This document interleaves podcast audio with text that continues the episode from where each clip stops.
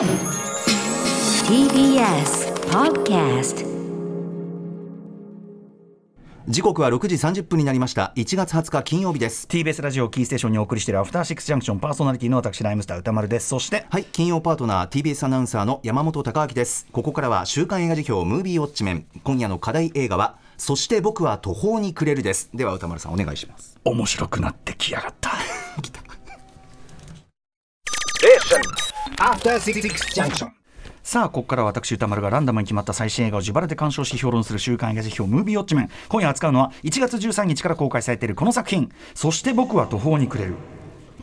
はい、あの今流れてるのは皆さんご存知あの大沢良之さんの大ヒット1984年の大ヒット曲「そして僕は途方に暮れる」えーですね、まあ、これがあの今回の映画版用にリアレンジというかなリアレンジされて新録されたものがエンドロールに流れますけどもただあのここから発送された作品とかそういうことじゃなくてあの舞台版の台本を書くときに仮タイトルで付けてたものが、えー、としっくりきたから、えーこれにしたというぐらいの距離感だそうですが。はいえーということで「何者」などの三浦大輔作演出「えキスマイフットの藤ヶ谷大輔さん主演で、えー2018年に上演された同名舞台を映画化。自堕落な生活を送るフリーターの菅原雄一は同棲している恋人に浮気がバレ家を飛び出す。そして友人やバイト先の先輩など知り合いを訪ねてはトラブルを起こし逃げ出す日々を繰り返していく、えー監督と脚本、えーと主演は舞台版に続き三浦大輔と藤ヶ谷大輔さん、えー共演は前田敦子さん狩名さん豊川悦司さんあと中野えーねえっ、とごめんなさい中野 中野明義さん、はい、中野明義さんとあのあっちゃんがあれですね。あの舞台版から引き続きというキャスティングですね。はい。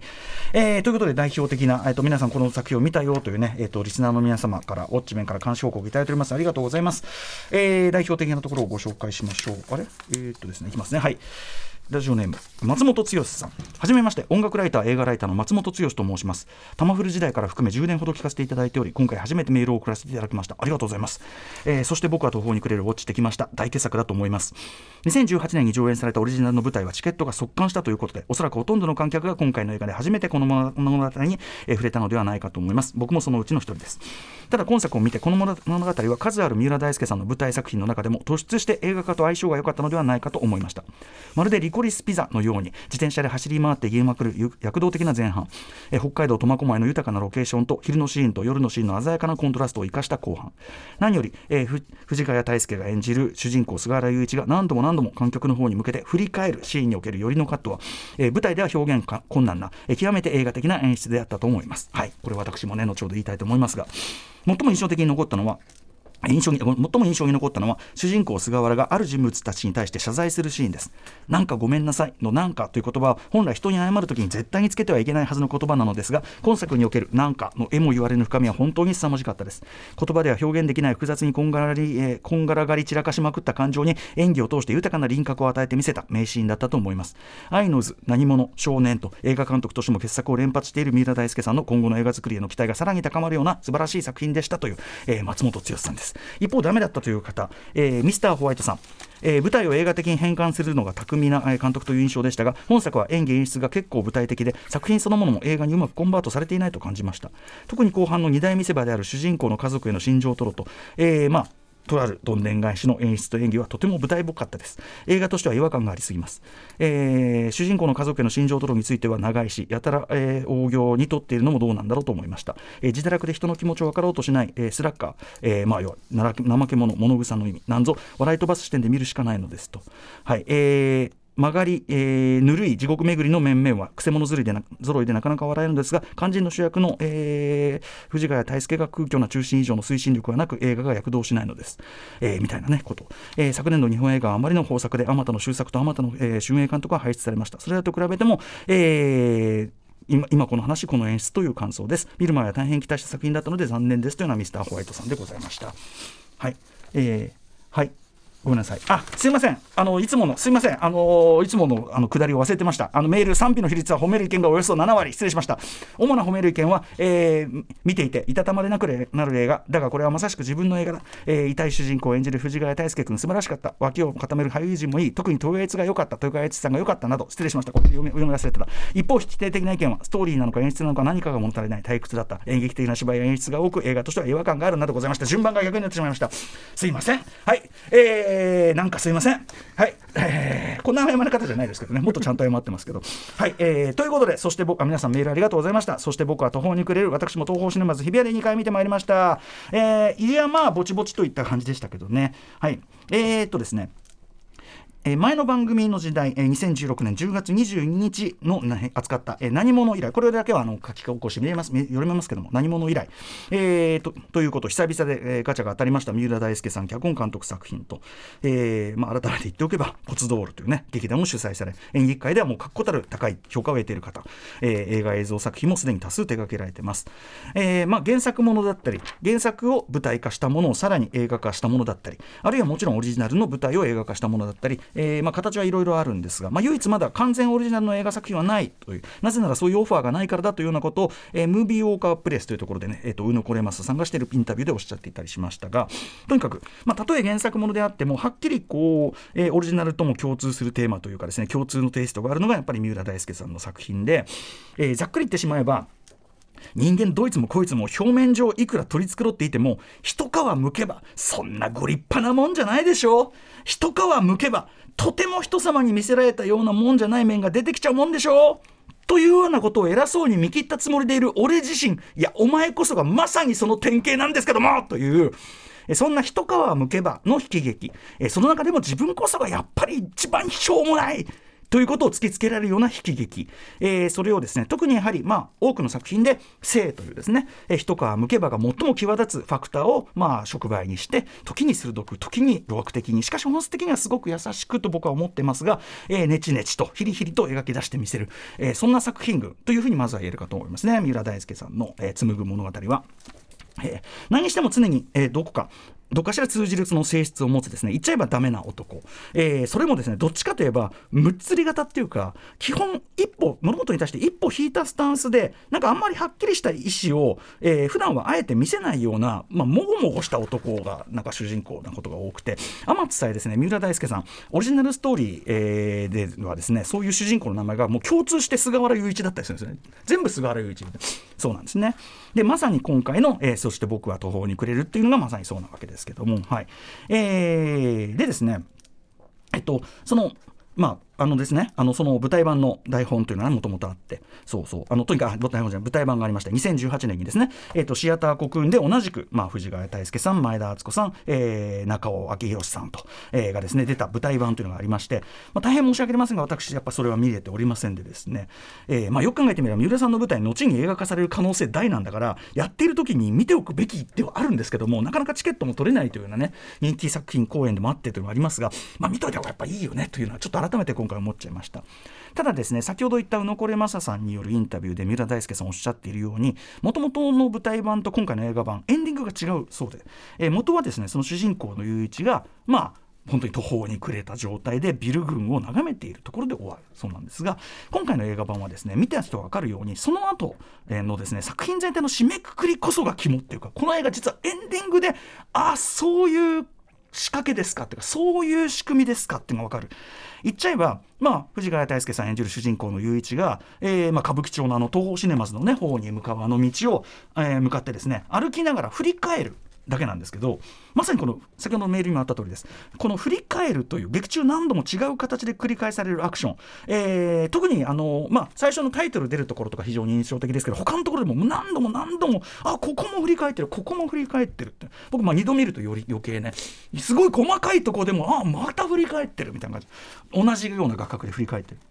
でその繰り返されてきたその振り返るアクションが最後の最後の振り返りで一気にこう意味が反転するというかですね、えー、あるいはそのねその振り返りさのラストのラストの振り返りの手前でそのまあ望遠レンズでこうズームみたいなのをやる。それがもたらすこう人工的な絵だなっていう感じであるとかあるいは前編シネマスコープあのね、まあ、横長のいわゆるスペクタクル映画で使われるような画角、えー、でことから来るですねスペクタシネマスコープであることから来る言っちゃえば物語のスケールと明らかにそぐわないようにも一見思える不自然なまでのスペクタクル感というか不自然なまでの大作感みたいなものを含めてですね。要は本作全体が映画というフィクショナルな構造で遡ってこう丸包みされる遡って映画というフィクションな構造で丸包みされるような感じ。それこそがこの映画版の「そして僕は途方に暮れるの」まあ、特有の醍醐味だというふうに言えると思いますね。はい。えー、これね映画監督としての三浦大輔さんやはりここが面白いところで演劇というその異なる次元の表現を、まあ、手掛け続ける。てきた方だけにですね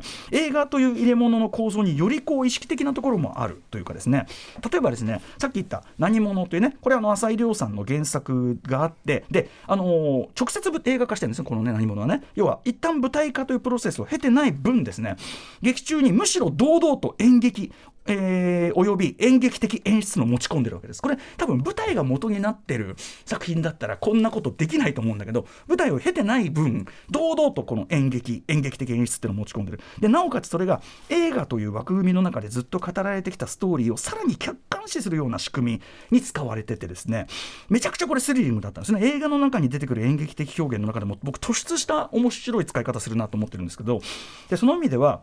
今回の「そして僕は途方に暮れる」はそれとちょうど要するに何者における映画と演劇の関係とちょうどカードの裏表のような関係の作品というふうに言えるかと思います。つまり演劇という枠組みの中で練り上げた物語や、えー、出演者たちの演技というのを映画的な視点構造でメタ的に俯瞰客観視して見せるというような、えー、そういうような構図を持っている、まあ、そもそも本作ですね最初に皆さんスクリーンに映されるもの覚えてらっしゃいますでしょうかね、えーと、部屋の中で、まあ、あの前田敦子さん演じるその、ねまあ、彼女がドライヤーをかけてる音がしてるんだけど最初に画面に映るものはですね要は後に主人公雄一の持ち物であろうことが、まあ、追って推察される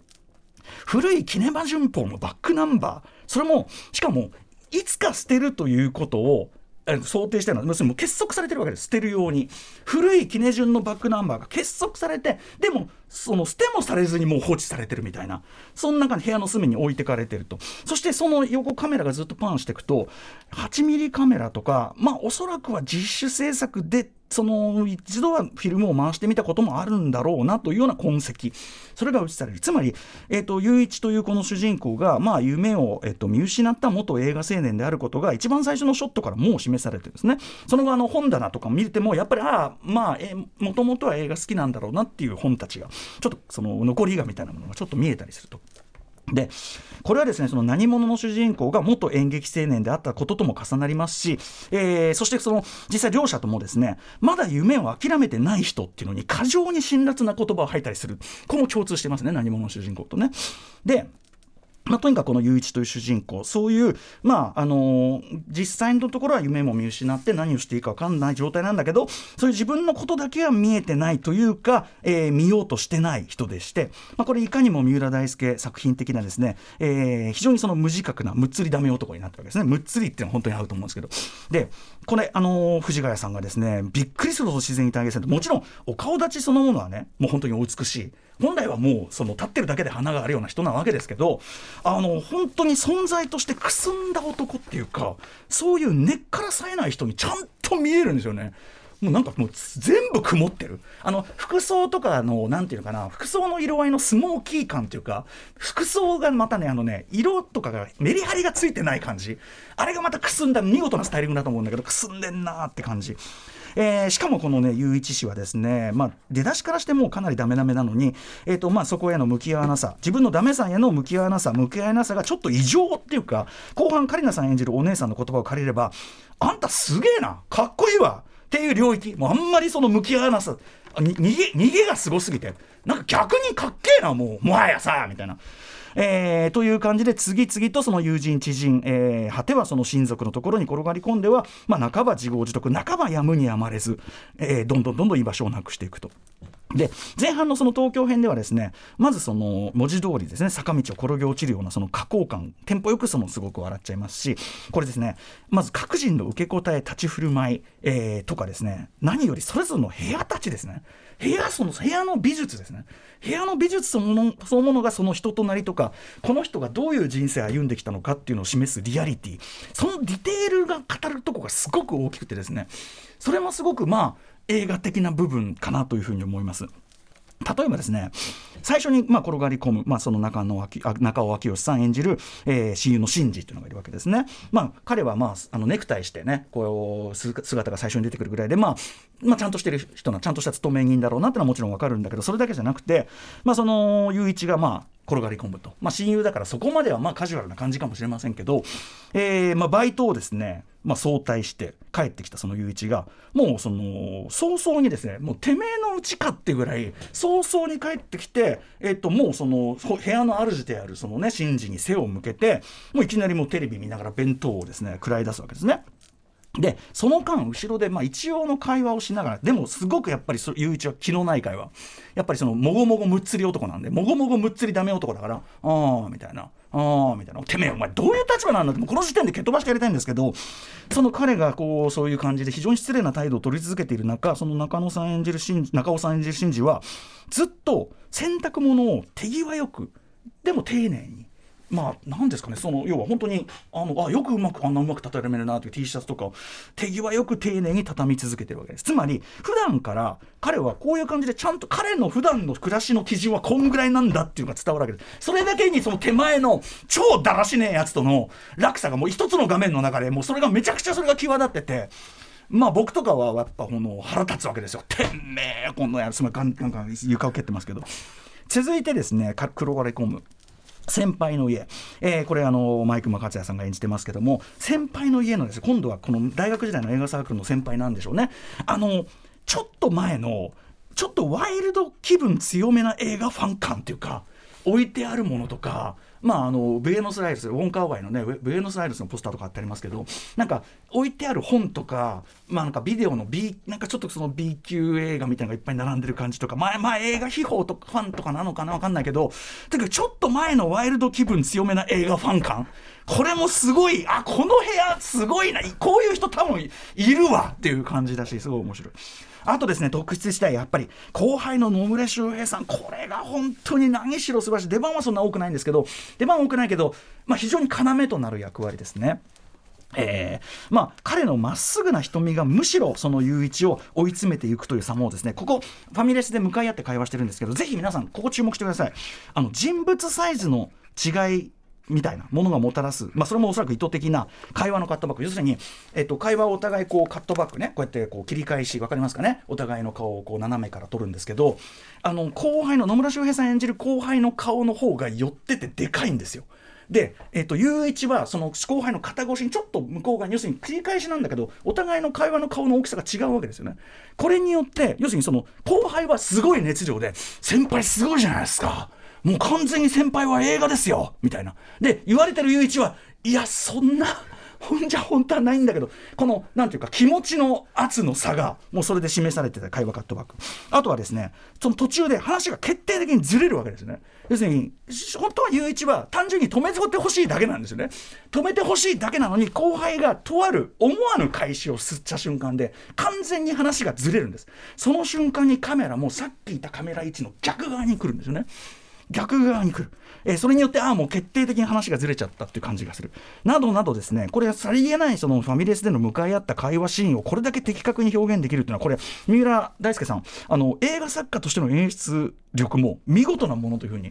言えると思います。こういうさりげないところどう取れるかここが重要ですね。あとやっぱりここであのいや先輩はもう映画ですよって言って去っていくその雄一の後ろ姿まさにその振り返りがまた出るところなんですけど去っていく姿を撮るその野村さんのですね iPhone でこう撮ってるんですけどそこであの必ずしもアップになってるわけじゃないんですけどその絵がそこで彼が手元でこう画面をピンチしてあのズームしてるんです。これ完全に伏線なんで。皆さんここは絶対見逃さないでくださいね。このズームこれがポイントですよね。えーそして先ほど言いましたけどねカリナさん演じるお姉さんこれもいいですね。あの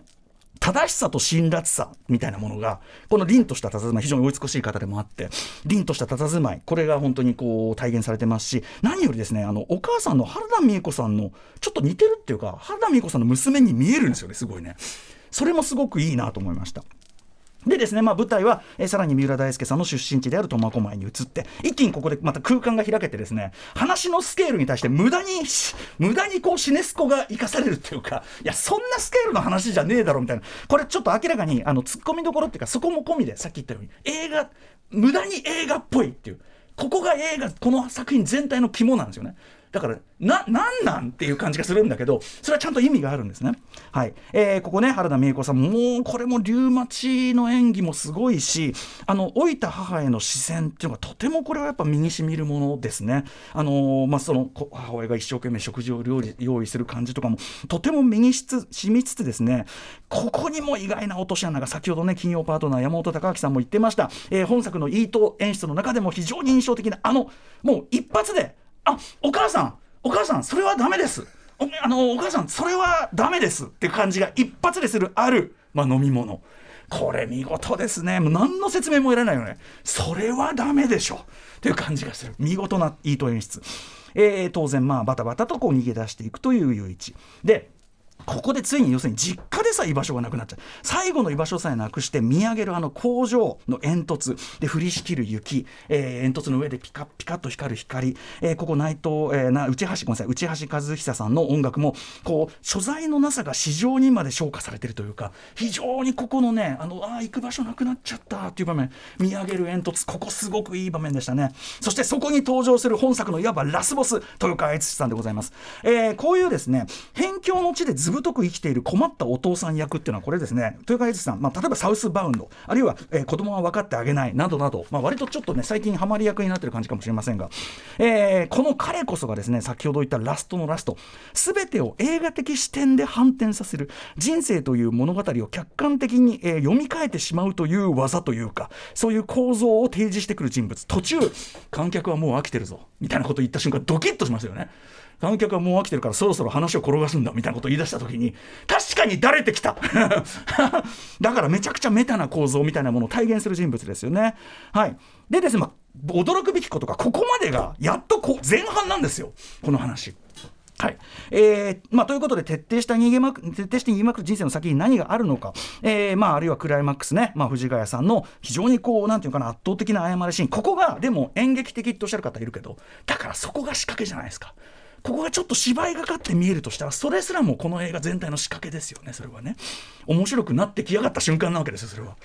えーそしてこれぞ三浦大輔な、まあ、身も蓋もないどんでん返しがあってというね、えー感じでございます。ここの藤ヶ谷さんの演技も素晴らしくって、非常にテイクを重ねたようですが、結局テイクワンを使ったっていうんですけど、要は感情が高まりすぎて、喉仏が痙攣してるんですよ。あれはもう演技を超えた演技っていうか、すごいものでしたよね、本当にね。はい。えー、ということでございます。ということで、あのー他にちょっと意外とありそうでない緩い地獄巡りもの。しかし、この緩い地獄巡り、誰でもこういう負のサイクルに陥ってしまうことは、特に若い時であれば全然あるんじゃないかなと思わせるような作品でもあり。そして、そんな中でもですね、まあ、例えば我々もいずれ気がついたら一個一個、なんか一個一個負が重なってのっぴきならないところに来てしまった時それでもなんとか生きていくための魔法の呪文面白くなってきやがった。使わせていただきたいと思います。っていうかそれでいいのかなっていうね。あのある意味映画ファンの一番悪い考え方の典型っていう感じもしなくもないが、まあ、そういうところも含めて意外とあの油断ならない全体の仕掛けも含めてですね三浦大輔さんやっぱり映画作品面白いものを撮るなと、えー思いました。あのーめちゃくちゃ面白かったです、えーそして僕は途方に暮れるぜひぜひ劇場であの映画映画であること大事なんで劇場でウォッチしてください。さあ来週広報作品8作品を急いで発表します、まず最初の候補はこちら。ノースマン導かれし復讐者。続いてはパーフェクトドライバー成功確率100%の女。続いてはエンドロールの続き。4つ目。ヒトラーのための虐殺会議。5つ目。母の聖戦。6つ目、えー、 She Said その名を暴け。7つ目ファミリアそして最後の候補はリスナーカプセルです、えーラジオネームマ・トンソクさん。初めてメールさせていただきます。宇多丸さんにご覧になっていただきたい作品はグッドバイバッドマガジンズです。あのーあれですねコンビニからね成人雑誌がどんどん消えていく時代というかそんな、えー舞台裏というね話でしたよね。なかなか面白そうだと思いましたよ僕見てはいということで8作品です。 Let's ガチャ time はい、引き続き、えーウクライナ、えー人道支援のため、えー1万円余計にガチャを回すシステムまだまだやってます。ということでかわいそうなというか申し訳ありませんね。一発目何でしょうか？はい、コンコロリン4です、ヒトラーのための虐殺会議ね。まあファックね。ファックですよね、そんな人は。失礼いたします。あクソな会議はねクソクソ会クソ会議です。すえー、6来ました。あ C セット。その名を分けきました。じゃあ行ってみましょう。お願いしますはいということで、えーもうこれをねご覧になったという C セット見たという方からのねメールも募集しております。そして私に見てほしい作品、えーこれもなんかも募集しております、えーリスナー枠に採用された方には現金2000円をプレゼントいたします。宛先はどちらも歌丸アートマーク TBS.CO.JP までお願いいたします、えー番組公式サイトには過去の評論の全部関係を少しも、えーアップされております。例えば本日の、えー三浦大輔さんの何者のね表ね2016年10月16かな、はいこちらなんかもアーカイブされてますのであの合わせて今日の表とね、えー、と読んでいただいたりすればなかなかいいんじゃないでしょうかということです。以上ムービーウォッチメンでございました。この後は、えーライブダイレクトサラサさん登場です。After Six Junction.